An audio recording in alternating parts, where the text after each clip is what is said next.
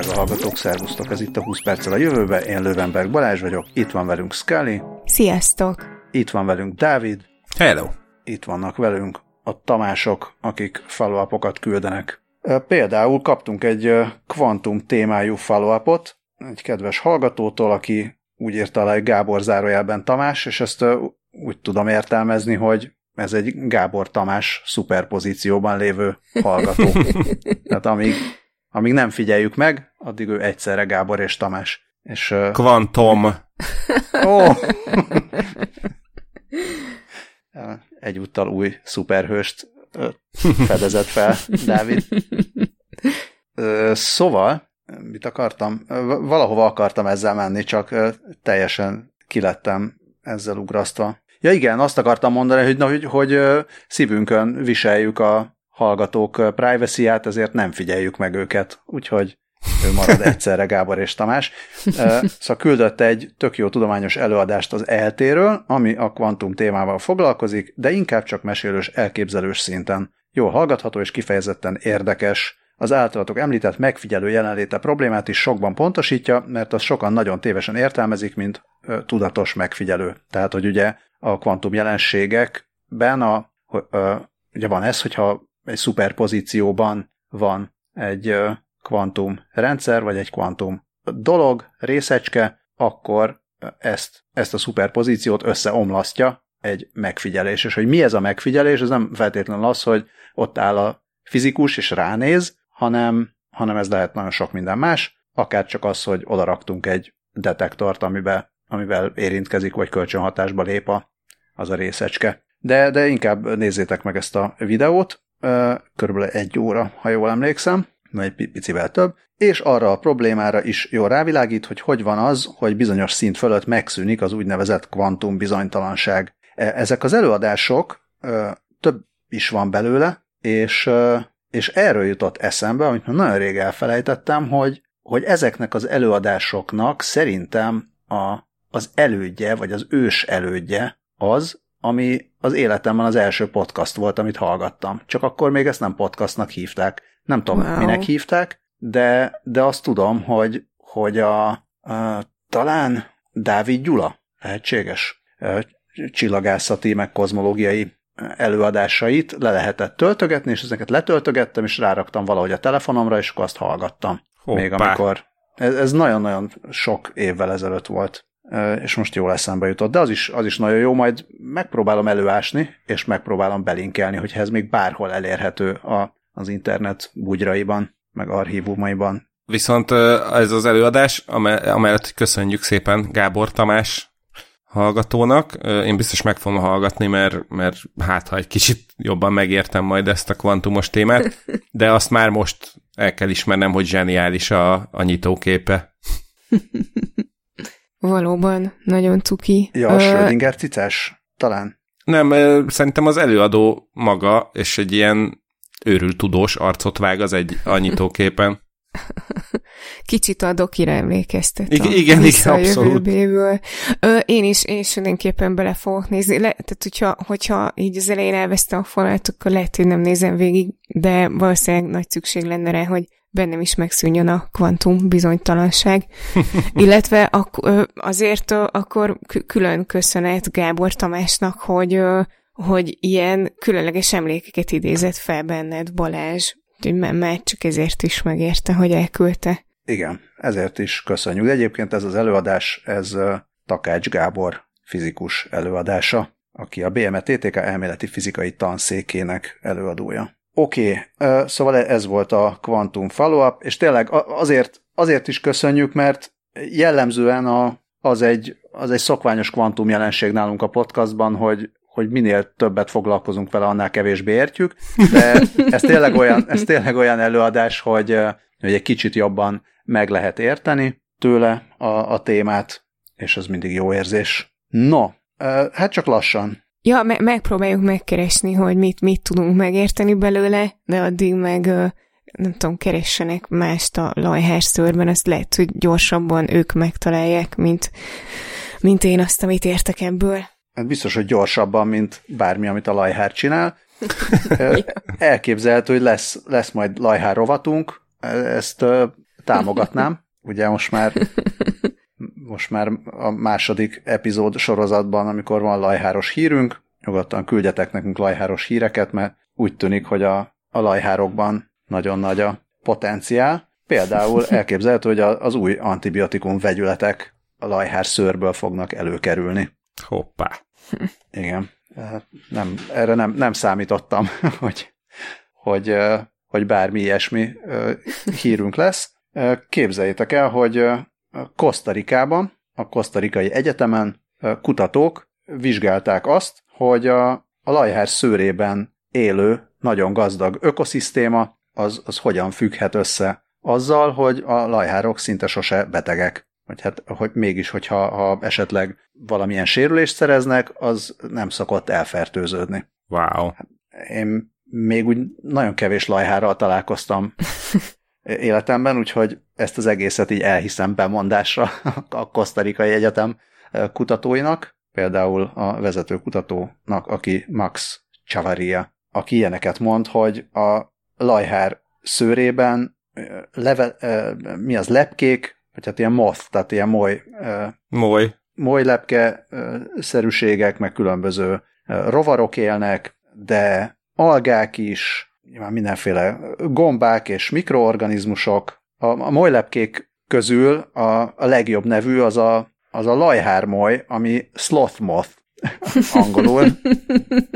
Már rendelem is a metal együtteshez a pólókat. Igen. És azt lehet tudni egyébként a lajhár lepkéről, vagy a lajhár molyról, hogy a lajhár ürüléke az életciklusa jelentős részét képezi. Na, azt csinálták a kosztarikai kutatók, hogy elaltatták a lajhárokat, és aztán így zsákba helyezték őket, és a zsákba így kifésülték a szőrüket. Zsákba lajhár. Hát lehet egyébként, hogyha a Kosztarikában gyakoribb a lajhár, mint a macska, akkor ott ez van, csak nem rímel. És akkor a másnaposoknak lajhárjalja van? Ó! Oh. Simán lehet. Ja, és igen, és akkor lajhárkaparással írnak, akik csúnyán írnak. Így van. Igen. És a kedvenc rajzfilmjük a lajhárfogó. Lajhárvízió. Szóval ilyeneket mond egy lajhár menhely tulajdonosa, Judy Avey, eleve, hogy létezik lajhár menhely, aki karrierje során becslései szerint már legalább 1000 lajhárról gondoskodott. Azt mondta, hogy érkeztek már hozzá olyan lajhárok, akiket villanyvezetékek égettek meg, a teljes karuk szinte így elpusztult, vagy hát így lehalt, és akkor se volt benne fertőzés, és nagyjából olyan 30 év működés alatt körülbelül 5 olyan lajhárral találkoztak, amiben bármiféle fertőzést találtak. Tehát ezért arra gondolnak, hogy valószínűleg a szervezetük ökoszisztémájában működik valami, ami a bakteriális fertőzéseket megelőzi, vagy legyőzi. Hát arról sokat beszéltünk már, hogy az antibiotikum rezisztencia és a szuperbaktériumok azok egy elég komoly veszélyt jelentenek az emberiségre, ugye nagyon ritkán találnak új fajta antibiotikumot, és ezért nagyon sokféle módszert próbálnak ki a kutatók, hogy vajon mi az az irány, amiből megközelítve el tudnak jutni új fajta vegyületekhez, amelyek képesek a bakteriális fertőzések ellen küzdeni, tehát van olyan, hogy baktériumölő vírusokat próbálnak keresni, vagy komplex vegyületeket nézegetnek át, például ugye a kannabinoidok ilyenek, amik ilyen miatt baktériumölő potenciált mutattak, de akár a nanotechnológiában is lehetnek lehetőségek, tehát ilyen kis nanorobotok, amik a fertőzött területekre bejuttatva így mechanikusan széttépik a kórokozó baktériumokat, szóval mindenféle fantasztikus megközelítés van, de hát általában azért mégiscsak az, ami a legtöbb reménnyel kecsegtet, az olyan, ami már a természetben valahol működik, tehát amit nem full nulláról kell elkezdeni fejleszteni, hanem esetleg azt látják, hogy valamilyen más emlős állatban már működik egy vegyület, vagy egy mikroorganizmus antibiotikumként, akkor azt el lehet kezdeni vizsgálni, hogy esetleg embernél is működne-e. És egyelőre állítólag 9 különböző baktériumtörzset találtak a Lajhár mintákban, ugye a Lajhárról leszedett ilyen szőr mintákban, amelyek képesek antibiotikus vegyületeket termelni, és ezeket fogják a továbbiakban vizsgálni. Ugye itt jön a hosszú útvár minden ilyen potenciális antibiotikum vizsgálatában. És adjatok pénzt a kutatásra. Mondta Chavarría, igen, az AFP hírügynökségnek, de optimista módon zárja a cikket, hogy a Lajhár bunda és más természetes források átkutatása hozzájárulhat ahhoz, hogy olyan új molekulákat találjunk, amelyek közép vagy hosszú távon felhasználhatók az antibiotikum rezisztencia elleni küzdelemben. Hát ez szuper, éljenek a lajhárok. Itt a cikkben a slot savior, azaz a lajhár megváltó kifejezés is szerepel, amit én azonnal elfogadtam Újegyháznak. 1%-unkat. Azonnal, igen, és a világért se szeretnék politizálni, de nagyon szeretném, hogyha Magyarországon ilyen szállóigévé válna az, hogy Lajhár Magyarország, Lajhár magyarok. Nekem ez... Hát egyébként... Igen, igen. Mert Pató Pál úr szlogénje is lehetett volna. Igen, abszolút. Szóval nekem ez teljesen új infó volt, hogy a lajhárok ilyen egészségesek, és akkor ez ilyen teljesen új megvilágításba helyezi azt, hogy mi várható. Mert ugye biztos beszéltünk már erről, hogy kb. A csótányok meg a patkányok fogják túlélni az apokalipszis, de akkor lehet, hogy így a lajhárok is. És az sokkal menőbb világ lesz, ahol lajhárok is lesznek még pluszban mellettük. Ja, és nem sietnek. Nem sietnek, mert... Hajtanak. Hát meg ők, mert úgy vannak vele, hogy sohasem véső. Ja, Istenem, de csodálatos. Én meg itt csak szobrozok, és várom az átvezetést, aztán jön Szkeli, és dob egy ilyet. Igen, éles fülű hallgatóink kitalálták, hogy a szobrászat vizeire fogunk most elevezni. Hát elveszik a szobrászok munkáját is. A robotok és a mesterséges intelligencia együtt. Valójában azért annyira nem veszik el a munkájukat, csak egy picit átalakítják azt. Az olaszországi Carrara, ugye világszerte ismert a márványáról és a márványbányáiról. Egyébként, hogyha valaki azon a környéken jár, akkor feltétlenül szálljon rá. Nem kell sok, szerintem max. Egy óra elég hozzá, hogy felszaladni oda a karrai márványbányák közelébe, mert arra lehet így fotókat látni, de az élőben nem adja vissza, hogy mennyire szürreális ez a környék. Tehát egyrészt, hogy tényleg ott azok a márványfalak, tényleg olyanok, mint hogyha így lejárólapozták volna az egész hegyoldalt, csak éppen ott rájössz, hogy ja, azt még ebből fogják kivágni, és olyan elképesztő léptékek vannak ott, hogy nézegeted a hegyoldalt, és akkor észreveszel valami ilyen apró kis sárga valamit, aztán rájössz, hogy ja, az ott egy ilyen buldózer, vagy egy markológép, egy ilyen istentelen méretű márványfal oldalán, és akkor jössz rá, hogy ja, hogy itt akkor ilyenek a méretek, és ott így vannak, így, mint itt nálunk a tüzéptelep, ott van ilyen, hogy ott le vannak dobálva ilyen autó, meg autóbusz méretű márványdarabok, és akkor megjönnek a jó emberek, nézegetnek, aztán így ráböknek, hogy akkor ebből lesz a kerítés, abból meg a 2 oroszlán a tetejére. Szóval tényleg érdemes megnézni. Na, itt Carrara környékén üzemel a Robotor nevű cég, amit egy Filippo Tincolini és egy Giacomo Massari nevű úriember alapított, akik szeretnék robotikával és mesterséges intelligenciával új alapokra helyezni a szobrászatot, ami így gyorsabb is lenne, könnyebb is lenne, meg fenntarthatóbb is lenne, illetve lehetővé teszi, hogy olyan alkotásokat hozzanak létre a szobrászok, amiket korábban elképzelni sem lehetett. És akkor ezek fejlesztettek egy ilyen, hát végül is egy ilyen robotkar, ami a Kuka robot, csak ez egy másik típus. Ez a lelke a rendszernek, és ennek a fejéhez csináltak egy ilyen robotizált vésőt, illetve azt írja The Next Web, hogy egy önprogramozó szoftvert.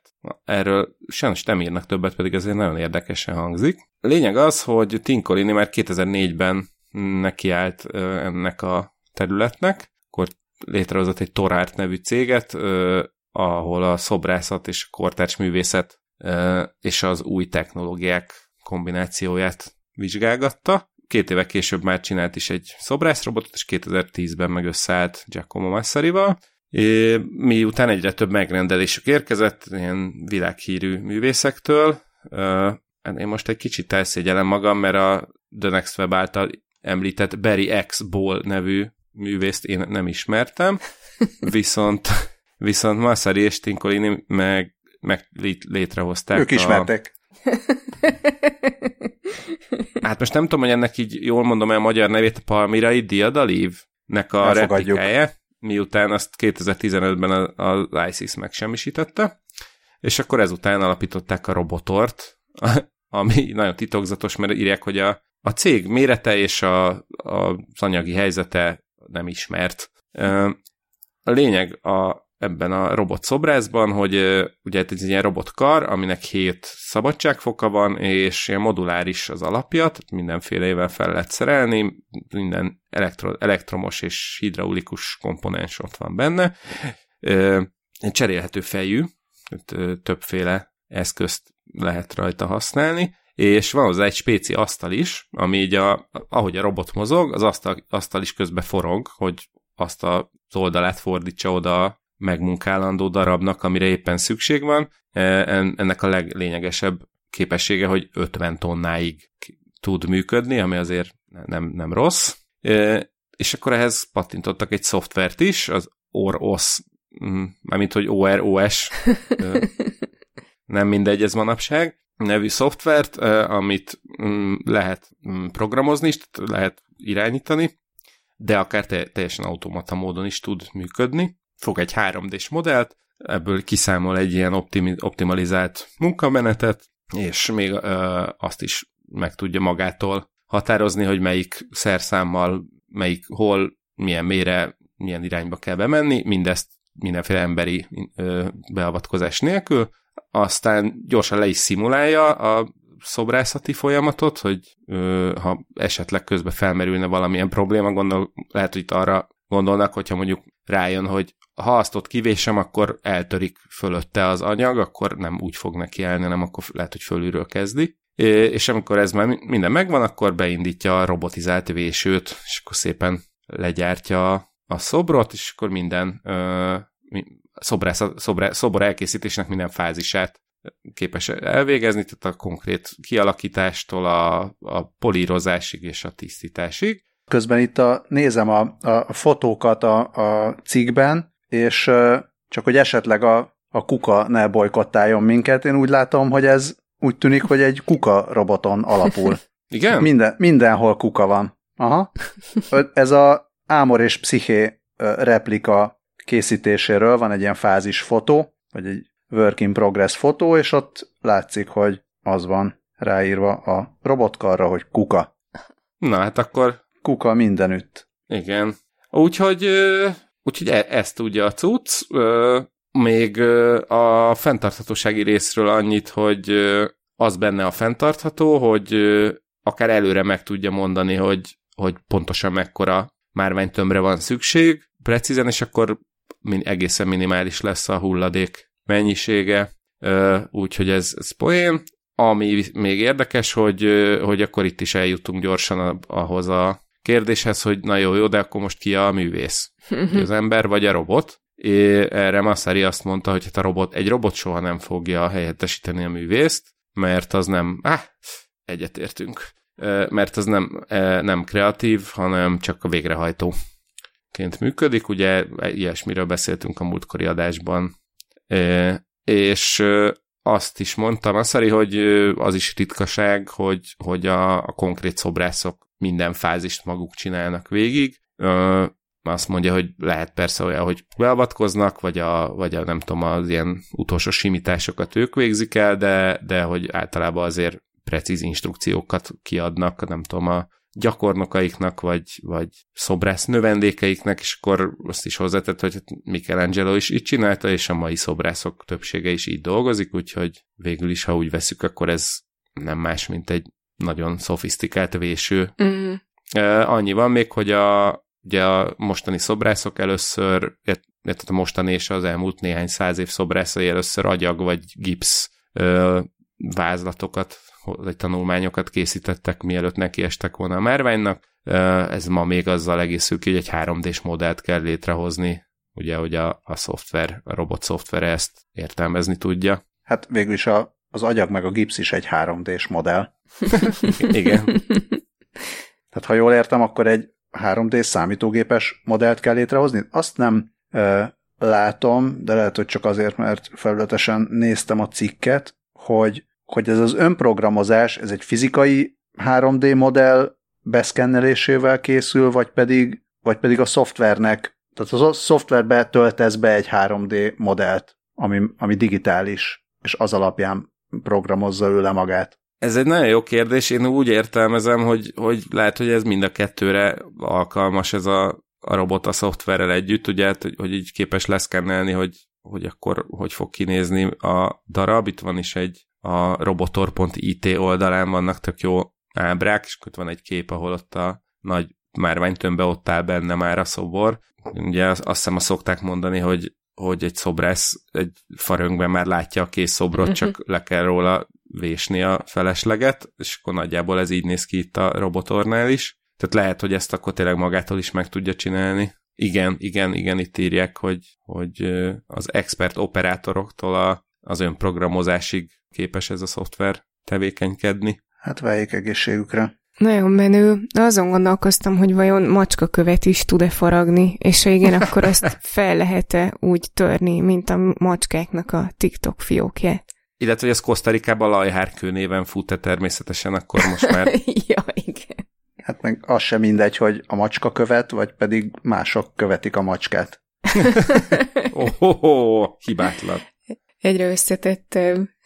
Igen, ugyanis úgy tűnik, hogy a TikToknál, illetve hát a ByteDance-nél, akié a TikTok, most már odáig elment a felhasználók követése, monitorozása, megfigyelése, hogy már a cica felhasználókat is trekkelik, mégpedig azért azért csinálták ezt, Christina Criddle nevű Financial Times újságíró cicájának az accountját trekkelték a ByteDance-nél azért, hogy megtalálják a tulajdonosának az IP címét, mert hogy Christina Criddle írt sokat a ByteDance-ről, akiket, ami cég most eléggé kellemetlen helyzetben van, többek között az Egyesült Államokban is, ugye ilyen privacy ügyi, vagy privacyből kifolyólagos mindenféle betiltások és egyéb szankciók fenyegetik a TikTokot mindenfelé, és ez elég érzékenyen érinti a céget, szóval ezért aztán próbálják visszakövetni azt, hogy ami információ kiszivárog a cégtől, azt vajon kiszivárogtatja ki. És ennek lett áldozata Buffy, aki egy fehér, hát ilyen Maine Coon-szerű cica, aki azóta már nem is készít kontentet, mondja a tulajdonosa pont ezért. Hát ez elég mocskos dolog, kedves TikTok. Állítólag 170 követője és 20 posztja volt Buffy-nak, amikor észlelték, hogy megfigyelik a cica TikTok accountját. Szegény cica a világhír küszöbén volt. Igen, és ez akkora traumát okozott, hogy le is jött a TikTokról Buffy. Na, ez a legnagyobb bűncselekmény ebben az egészben. És állítólag fel is hívták Criddle, tehát írt egy cikket, egy leleplező cikket a Financial Times-ban, Christina Criddle, hogy tehát először is kapott egy valami fura telefonhívást egy TikTok PR igazgatótól, amiben tájékoztatták, hogy négy TikTok alkalmazott, vagy 4 ByteDance alkalmazott, megfigyelt 2 újságírót, és köztük volt ő is, vagy a 2 közül az egyik ő volt, és az újságírók lokációs adatait figyelték meg, hogy azt megtudják, hogy mikor voltak esetleg ByteDance alkalmazottak közelében, már olyan ByteDance alkalmazottak közelében, akiket az adatszivárogtatáshoz tudna esetleg kapcsolni a cég. De hogy ebből így nem jött ki semmi, meg nem vezetett nagyon ez sikerre, ez a megfigyelés, és aztán mindenféle küldött egy csomó kérdést a ByteDance-nek, amire nem válaszoltak. Úgy tűnik, hogy a PR igazgató az érdekesen értelmezi a PR-t, meg a PR kapcsolatokat. Végül is csak a Financial Times, hát miért beleszólnának nekik? Ilyen zugblogocskával nem foglalkoznak. Vezeg a 170 követős cica. Igen. Én arra lennék kíváncsi, hogy Joe Biden amerikai elnök mit fog ehhez szólni. Ja, és akkor, ha már itt tartunk, akkor én meg azt remélem, hogy az Ugly Kid Joe nevű zenekar erről is fog írni egy új dalt, a Cats and the Criddle címmel. És természetesen a kosztarikai Slots in the Cradle. Ja, igen. És ráadásul ugye hát nem tudom, a legdurvább, vagy a legviccesebb, vagy a legszánalmasabb az az, hogy amúgy nem találták meg, hogy kiszivárogtatott adatot, viszont az egésznek a következményeként azt a 4 alkalmazottat, akik ebben a megfigyelésben részt vettek, azokat kirúgták. Hát ez olyan... Ez ilyen TikTokos, vagy ByteDance-es. Ez a TikTok meg a ByteDance, úgy érzem, hogy ez olyan, mint a Facebook meg a Meta, hogy most mondhatjuk azt, hogy jaj, ByteDance, de inkább mondjuk azt, hogy TikTok, tehát igenis romoljon a TikTok márkája attól, amit az anyacég csinál. Természetesen hát a cég CEO-ja azt állítja, hogy ez nem számított kémkedésnek, amit ők csináltak. Majd ezt senki nem fogadta. Uh-huh. Igen, a megfigyelés nem számít kémkedésnek, ezt a mondatot. Hát meg nem embert figyeltek meg, hanem macskát. Hát most akkor igen. Kimész az utcára, és megnézel egy macskát, és akkor az már kémkedés? Gondolom én az érvelést. Hát, hogyha közben a macska egy másik cég alkalmazottaival találkozik, és te erre vagy igazából kíváncsi, akkor lehet. Ja, most elképzeltem a kém macskát. Privacy. Na hát sokkal nagyobb területet lehetne megfigyelni, hogyha nem csak egy cica TikTokját figyelnék meg, hanem jól felmennének az űrbe egy műholddal, és onnan figyelnének meg mindent. Ne adj nekik ötleteket. Akkor ezt csak tartsuk Magyarországon. Ezt az jó. Bár hát a magyar fejlesztés, de nem marad Magyarországon, mert ugye arról írta HVG, hogy egy magyar fejlesztésű kis műholdat visz az űrbe a SpaceX. Elnézést, elkezdem újra, mert nem emlékszem, hogy mire kötöttem rá. Kösd rá egy rakétára, kiviszi az űrbe. Jó. Arról írt a HVG, hogy egy magyar fejlesztésű kisműholdat visznek majd az űrbe júniusban.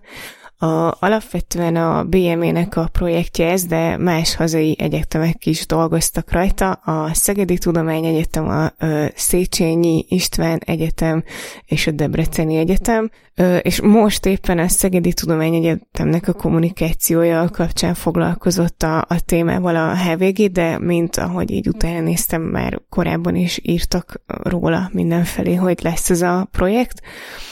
És ez a kisműhold hát nem a titákat, hanem az elektroszmogot fogja vizsgálni, és a pályára állításnak a költségeit az Egyesült Államok beli Amateur Radio Digital Communications alapítvány biztosítja, és a SpaceX Falcon 9 fogja felvinni, úgyhogy ez fogott meg, hogy hát mekkora menőség már, hogy egy SpaceX egy magyar kisműholdat visz.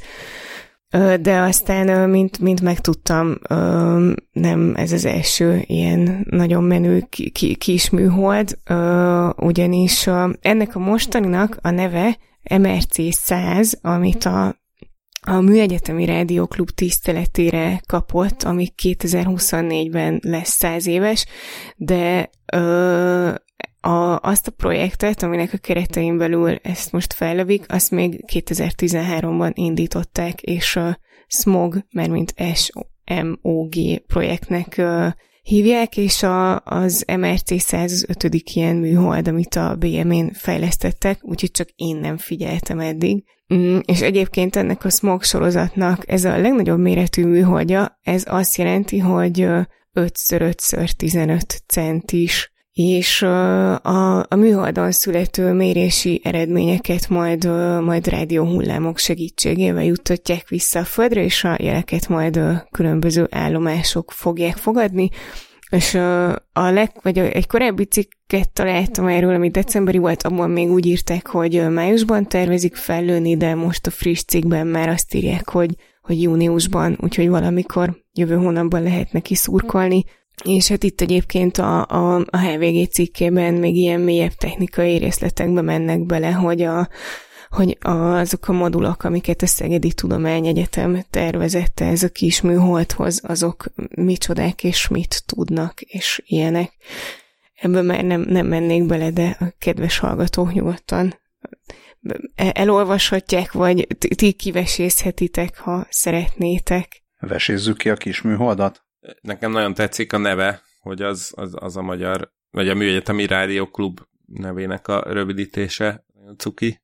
Azt szerintem is, bár azért nem ilyen NASA kompatibilis, tehát azért valami morci, vagy valami ilyesmi belefért volna. De akkor ez nem olyan SpaceX-es kilövés lesz, reméljük, ami felrobban. Hát nagyon reméljük, azonnal. Hogy nem így lesz kirobbanó siker.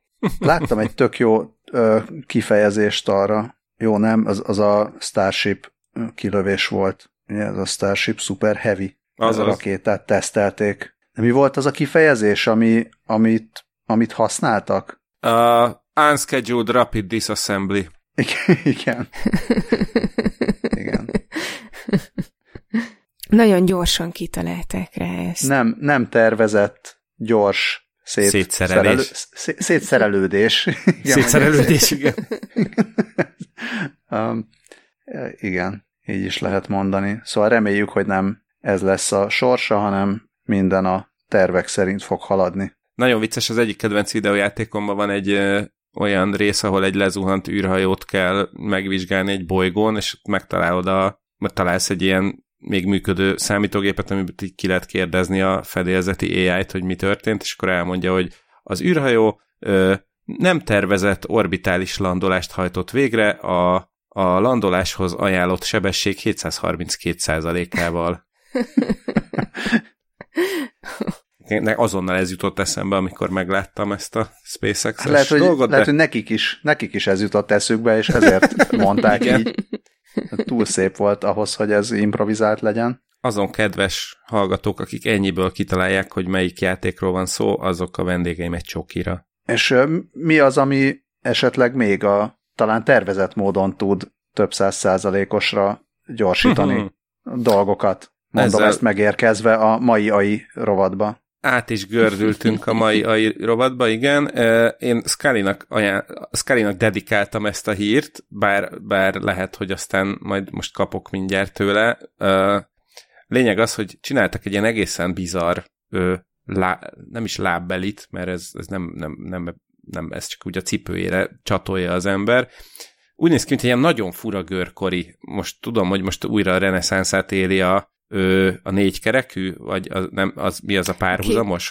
Két soros. Két soros, köszönöm szépen. És én azt hittem elsőre, amikor megláttam a képet, hogy ez már ráadásul nem is kettő soros, hanem négy és fél, öt soros.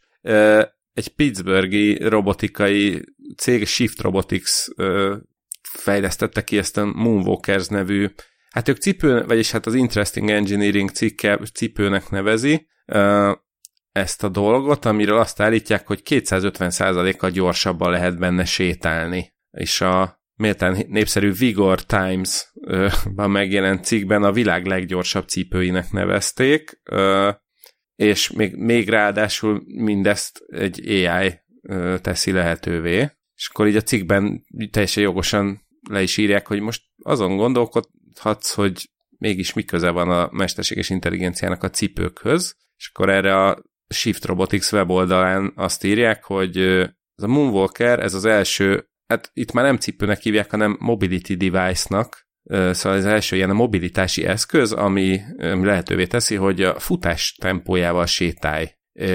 És mindezt egy adaptív mesterséges intelligencia által vezérelt hajtáslánc teszi lehetővé, és akkor így mindenki a saját tempójában haladva sokkal nagyobb távokat tud bejárni. Egyáltalán, vagy így mérsékleten derül csak ki a cikkből, hogy ezt pontosan hogy kell elképzelni, de azt írják, hogy ilyen azonnali reakció gyorsulást tesz lehetővé, és ezzel így bárki sokkal gyorsabb lehet. Igazodik a sétastílusunkhoz. Én megnéztem a videójukat, bocs, hogy közbevágok, csak ide való, hogy valamiért, nem tudom miért, az Interesting Engineering úgy érezte, hogy akkor ő most nem rakna be ide videót erről, pedig érdemes lenne, úgyhogy a drága hallgatók ne járjanak úgy, mint az Interesting Engineering olvasók. Én berakom a YouTube linket a cég promó videójáról, és úgy néz ki ez, amikor ezzel jársz, mintha ugye vannak ezek a mozgójárdák, és kicsit olyan, mintha lenne egy ilyen saját mozgójárdád. Tehát ahogy mutatják, hogy ember jár ezzel a felcsatolható kerekes izével, olyan, mintha a standard járdán úgy járna, mintha az mozgójárda lenne. Tehát, ha jól értem, akkor ilyen valós idejű ilyen feedback van a kerekekben, és amikor lent van a lábad, és éppen mondjuk egy lábad van a földön, vagy nem tudom mit, tehát így összehangolja, hogy gördülj előre, mintha alattad a járda gördülne előre, de valójában te mégse essél se pofára, se hanyat, tehát ezt a részét nem tudom, hogy oldják meg, de biztos nagyon ügyesen, reméljük. Szóval elég menőn néz ki. Igen, most már én is láttam a videót. Igen, vannak ezek a gyerekeknek van ilyen olyan cipő, amiben van ilyen beépített görkorikerék, és az ő mozgásuk hasonlít arra, hogy ebbe lehet mozogni. De igen, nekem is az volt az első gondolatom, hogy és tényleg ebben hogy nem esnek pofára az emberek, meg mondjuk mi történik egy lépcsőnél. Azt 2 percnél láthatod, vagy ilyen 1 perc 59 másodpercnél a videóban, hogy óvatosan le kell lassítani a lépcső előtt, tehát ezek azok a pontok, amikor előre látod már a mindenféle pereket, meg ilyen irgalmatlan arc és egyéb töréseket, hogy amikor éppen nem veszed észre, hogy ja, most kellett volna lassítani, mert most jött valami, ami esetleg fél centire kiáll a földből. Aha. Igen. Igen. Én azt figyelem itt a videóban, hogy mindenhol ilyen viszonylag sima felületen mennek vele, vagy hát nem lajhárkövön, ugye, vagy macskakövön, hanem csak olyan térkövön, amin így viszonylag kicsik a repedések, mert hát ezt a görkor is tapasztalataim során így megállapítottam, hogy azért így, hát mondjuk nyilván minél nagyobb egy repedés, annál könnyebb, vagy annál nagyobb eséllyel esel benne pofára, de mondjuk, hogyha egy repedés az így olyan széles, mint a kereked, akkor azért így lesznek bajok, meg figyelni kell, hogy akkor így át tud lépni. Most jutottam el odaig a videóba, ahol így valami kavicson mászkál, az már így oké volt. Na mindegy, tehát, hogy így egy olyan aszfalton, mint amiben így belefuthatsz bármilyen random magyar településen, ott azért így esélyes egy ilyen elesés, illetve az égbarátnőm pont mesélte, hogy a kislánya nagyon-nagyon szerette a gurulós cipőjét, viszont egyszer szegénynek volt egy olyan napja, amikor egy napon belül 2-szer esett vele, az egyik egy ilyen repedés volt, a másik pedig a nedves falevél, ami szintén az ős ellenségem, nekem is, amikor görkorizok, és azóta nem hajlandó felvenni a guruló kerekes cipőt, úgyhogy, ja, vannak fenntartásaim ezzel kapcsolatban. Amúgy nem kapsz érte, én mindig tökre örülök, amikor kifejezetten valami görkorihoz kapcsolódó hírt hozol nekem. Főleg azért, mert egyszer hoztál egy ilyen sokadik elektronos meghajtású görkorit, amivel kapcsolatban én így, ja, általában szkeptikus vagyok az ilyenekkel kapcsolatban, mert hogy én nagyon szeretem, tehát hogy én kifejezetten élvezem így, vagy hát én a mozgás öröméért görkörizok, és hogy nem értem, hogy akkor, hogy akkor miért csinálná valaki, hogyha nem ezért, vagy hogyha ezt az örömet kiveszik belőle, viszont egy olyan modellt hoztál, amit sokat használ, vagy hát ugye elkezdett használni az egyik görkor is, akit én így követek Instagramon, az Adrián Pelájó, vagy Peláho, és ő azóta is tök lelkesen posztolgatja, hogy mennyire jókat furikázik vele, és látszik is, hogy élvezi, és valószínűleg így a szponzoráción túl is használja, úgyhogy engem ott akkor azzal megvettél, te és Adrián, én addig mindig így mindig úgy voltam vele, hogy ez minek, ez hülyeség, stb. Viszont azóta így látom ennek a létjogosultságát, és izgatottan várok minden olyan új fejlesztést, ami ehhez kapcsolódik. Hát ez megint ilyen érdekesnek tűnik, és nagyon, nagyon szívesen kipróbálnám, meg az nagyon érdekelne, hogy mennyi idő lehet ezt megszokni, mert amikor ezek az emberek itt így mászkálnak a videóban, az így ilyen tök természetesnek tűnik, viszont biztos vagyok benne, hogy amikor először van a lábadon egy ilyen, és lépsz egyet, és az így meglódul veled, akkor hirtelen nem tudod, hogy mi történik. És biztos, hogy időbe telik ezt így felfogni és elfogadni az agyadnak. Úgyhogy erre lennék még kíváncsi, meg ilyen arra, hogy így a repedésekkel és a nedves talajjal mit kezd, de amúgy tök vicces ötlet, meg tényleg nagyon jó név neki ez a Moonwalker, mert annyira tényleg hasonlít a Moonwalkra, ahogy mászkálnak vele. Szerintem, ahol nagyon jól használható lehet egy ilyen, az nem feltétlenül az ilyen mezei felhasználók, akik így mennek az utcán, hanem olyan munkahelyeken, ahol sokat kell gyalogolni sima terepen, tehát akár raktárakban, vagy hát amúgy reptereken például, ahol lehet, hogy az ott dolgozóknak így nagyobb területen kell mozogni, és akkor lehet, hogy kényelmesebb ez, mint folyton kiskocsiba ülni, vagy airrollerrel menni, vagy akár gyalog. Nem is tudom, melyik hiperben, talán a Korában voltak régebben görkor is eladók? Ja, hallottam, hogy nekem Tesco-t mondtak, de igen, rémlik, illetve bocs, de az elsőt ezt így félrehallottam, és tényleg így beletelt fél másodperc, még dekódoltam, hogy nem rappereket mondtál, hanem rappereket, de azóta így, azt képzelem el, hogy görköriznak rappereken. Megnéztem egyébként a videó alatt a kommenteket, és egészen meglepő, nagyjából pozitív kommentek vannak. Két érdekeset találtam köztük, valaki azt írta, hogyha ezek 250%-kal felgyorsítják a sétatempót, akkor mi van, hogyha futni kezdek benne?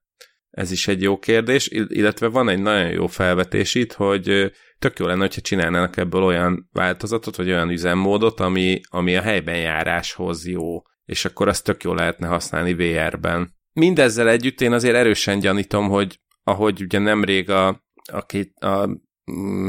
az évfordulós adásban ugye összeszedtük a 20 évvel a múltba tartalmakat. Én egy kicsit félek tőle, hogy ez is egy olyan listán fogja végezni, hogy a szupernek tűnő találmányok, amik aztán elsüllyedtek a történelem süllyesztőjében, de azért kíváncsi vagyok, hogy ne legyen igazam, ugye szokták erre mondani. Tényleg az szerepelt a cikkben, hogy mennyibe kerül, vagy azt tudjuk, csak azt mondják, hogy egyébként ja igen, tehát hogy arról nem beszéltünk, hogy egyébként tökre vízálló, meg hogy 8 kereke van, és ezek ilyen egymásra átfedésben lévő kerekek, amik igazából egy nagyobb kerék tulajdonságait hozzák, tehát hogy ezért lehet vele nagyobb biztonsággal közlekedni az egyenetlen terepen. Egyébként 220 font, hát az így durván mennyi, az 95-100 kiló. Neve, igen, annyit bírnak el, és 300 wattos villanymotor van benne, akár 7 mérföld per óra, az mennyi, az 11-2 km per órás sebességet lehet vele elérni, és azt mondják, hogy egy 10 kilométeres futótávot különösebb megerőltetés nélkül le lehet benne tudni. Egyébként... És ugye, bocsánat, nem bírok emellett elmenni szó nélkül, hogy képesek voltak leírni azt, hogy 10 kilométert lehet vele menni, úgyhogy egy 10 kilométeres futás távolságát tudod megtenni vele. Igen, de ráadásul... Mi a hosszabb? Ja, igen. Egy 10 kilométeres séta, vagy egy 10 kilométeres futás? Igen, és nagyjából ennyi a hatótávja is, 6,5 mérföld, az 10,5 kilométer. Egyébként 90 percig tart a feltöltése, és hát igen, idén nyáron kerülnek a boltokba, $1400, úgyhogy Úgyhogy szerintem most egyelőre még azért annyiból már egy egész komoly görkorit lehet kapni, és még marad is belőle, ha nem mondok hülyeséget. Hajjaj. Igen, viszont itt annyi kiegészítés szumolhat, tegyek hozzá, hogy a 10 kilométeres futás távolságát úgy tudod legyalogolni, hogy nem izzadsz meg. Az még így itt van, hogy gondolom itt az a lényeg benne, hogy azért mondják, vagy hozzák a 10 kilométeres futás távolságát. Azért, mert ha 10 kilométert lefutsz, akkor biztos megizzadsz. Ezt én értem, de tehát a 10 kilométeres sétatávolságát is írhatták volna, vagy a 10 kilométeres autóút, tehát 10 kilométeres műholdas utazás. Tehát bármi. Ja, hát vagy Lajhár mászás. Ez lehet olyan, mint a Kessel Run, hogy na mindegy. Ja. De igen, amúgy visszatérve, az $1400, igen, abból tudnék venni pár görkorit. Valószínűleg nem is egy párat. Igen, szóval jó pofa ötlet, de talán nem egészen kóser még. Ó, viszont van, ami kóser. Hát az jó kérdés, hogy szombaton lehet-e görkorizni az önműködő görkorival, de ezt a sima ChatGPT-től aligha kérdezhetnénk meg, mert a ChatGPT az bizony nem kóser, és a Jerusalem Post cikke szerint a többek között az egyik haszid irányzat be is tiltotta az ilyen mesterséges intelligencia alapú programokat, legalábbis tanácskérésre.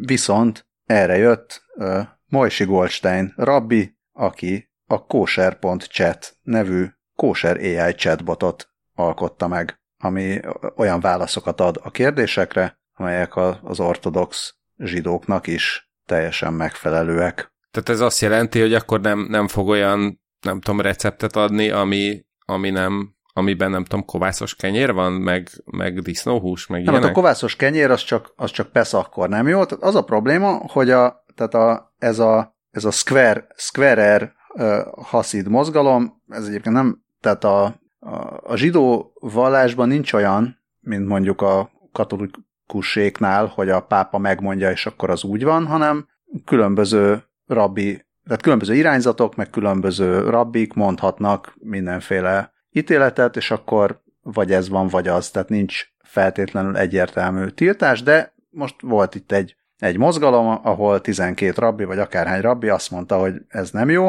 és azért az volt az indoklás, hogy a ChatGPT és más ilyen AI alapú nyelvi modellek, hogyha kérdezel tőle valamit, akkor olyan tényszerű válaszokat ad, amik nem feltétlenül felelnek meg a zsidó vallás előírásainak, és ezért ne használja ezt a hívő ember, és ez az érvelés vezette arra Goldstein rabbit, hogy készítsen egy olyan chatbotot, ami ténylegesen betartja a vallási előírásokat, és ezért nyugodtan lehet tőle kérdezni. Akkor ő igazából nem is haszít, hanem aiskenázi?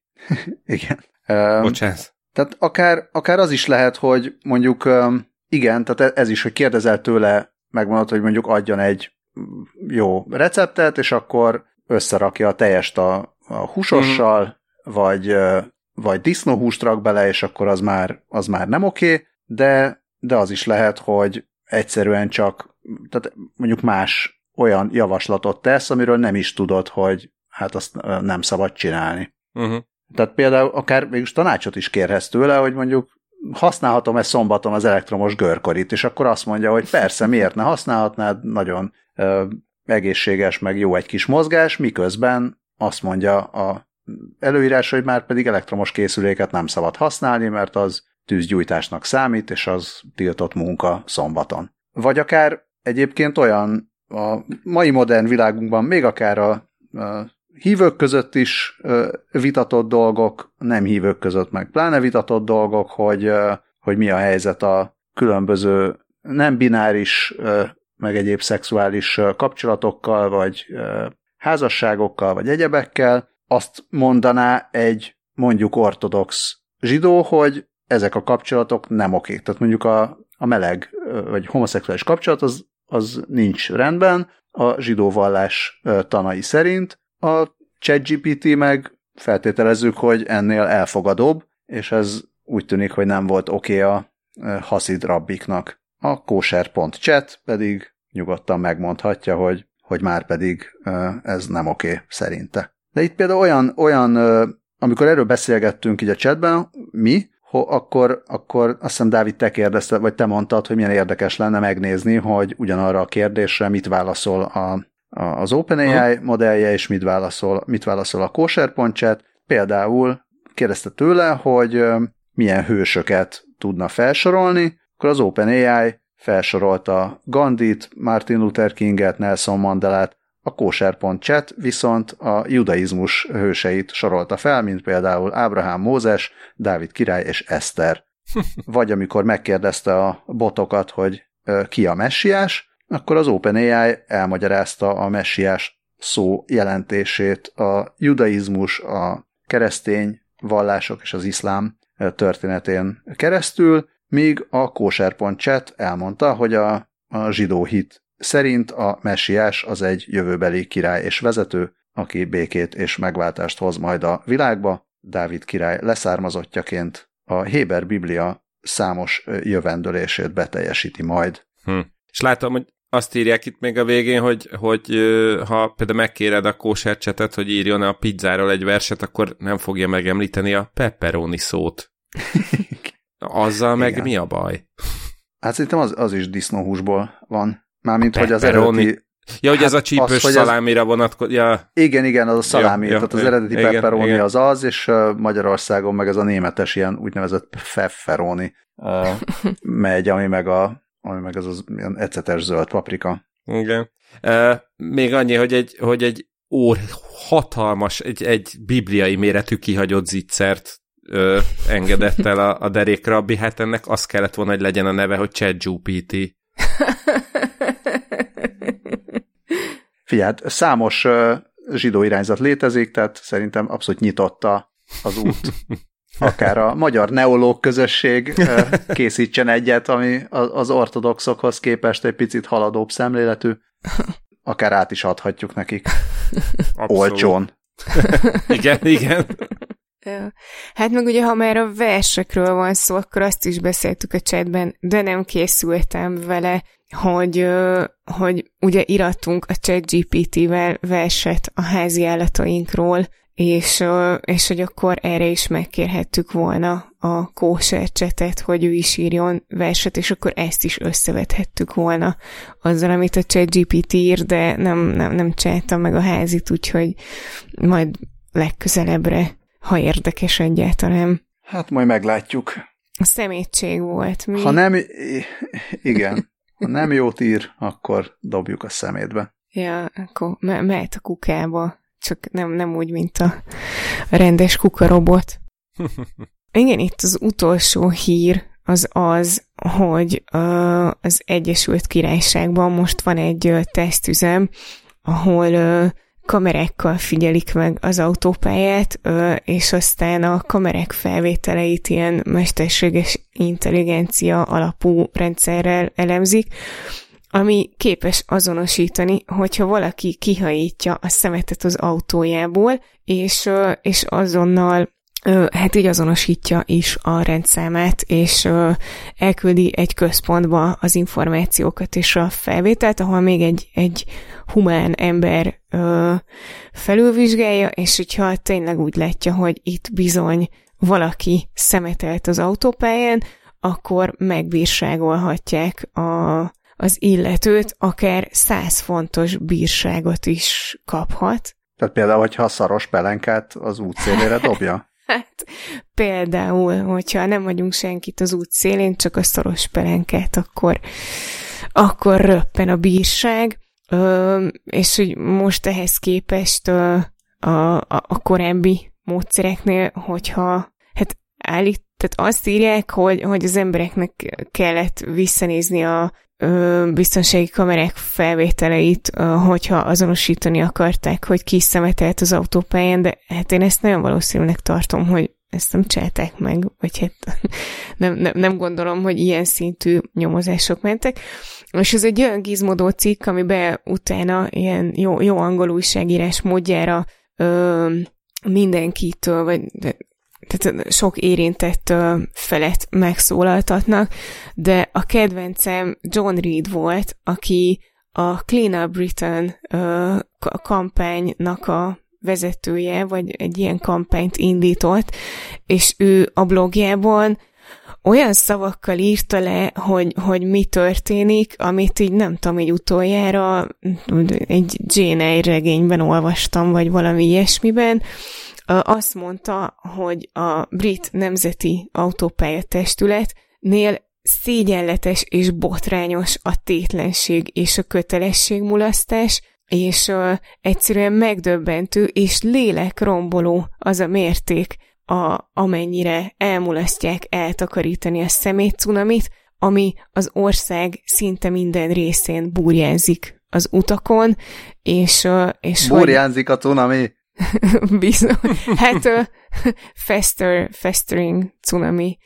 És hogy ők bűnösek szakmai hanyagságban, szerződéses dilettantizmusban és a közpénzek pazarlásában. Ó, az angol politika. Ja, és hát itt még részletezik a projektet, hogy mivel önmagában az autópálya testület, vagy tehát aki az autópályát üzemelteti, ő nem jogosult bírság kiszabására, úgyhogy a projektet egy olyan szervezettel közösen végzik, aki viszont kiszabhatja ezeket a bírságokat, meg tudják a kamerákat is kezelni, de szerintem ezek már olyan részletek, amiben nem kell belemenni.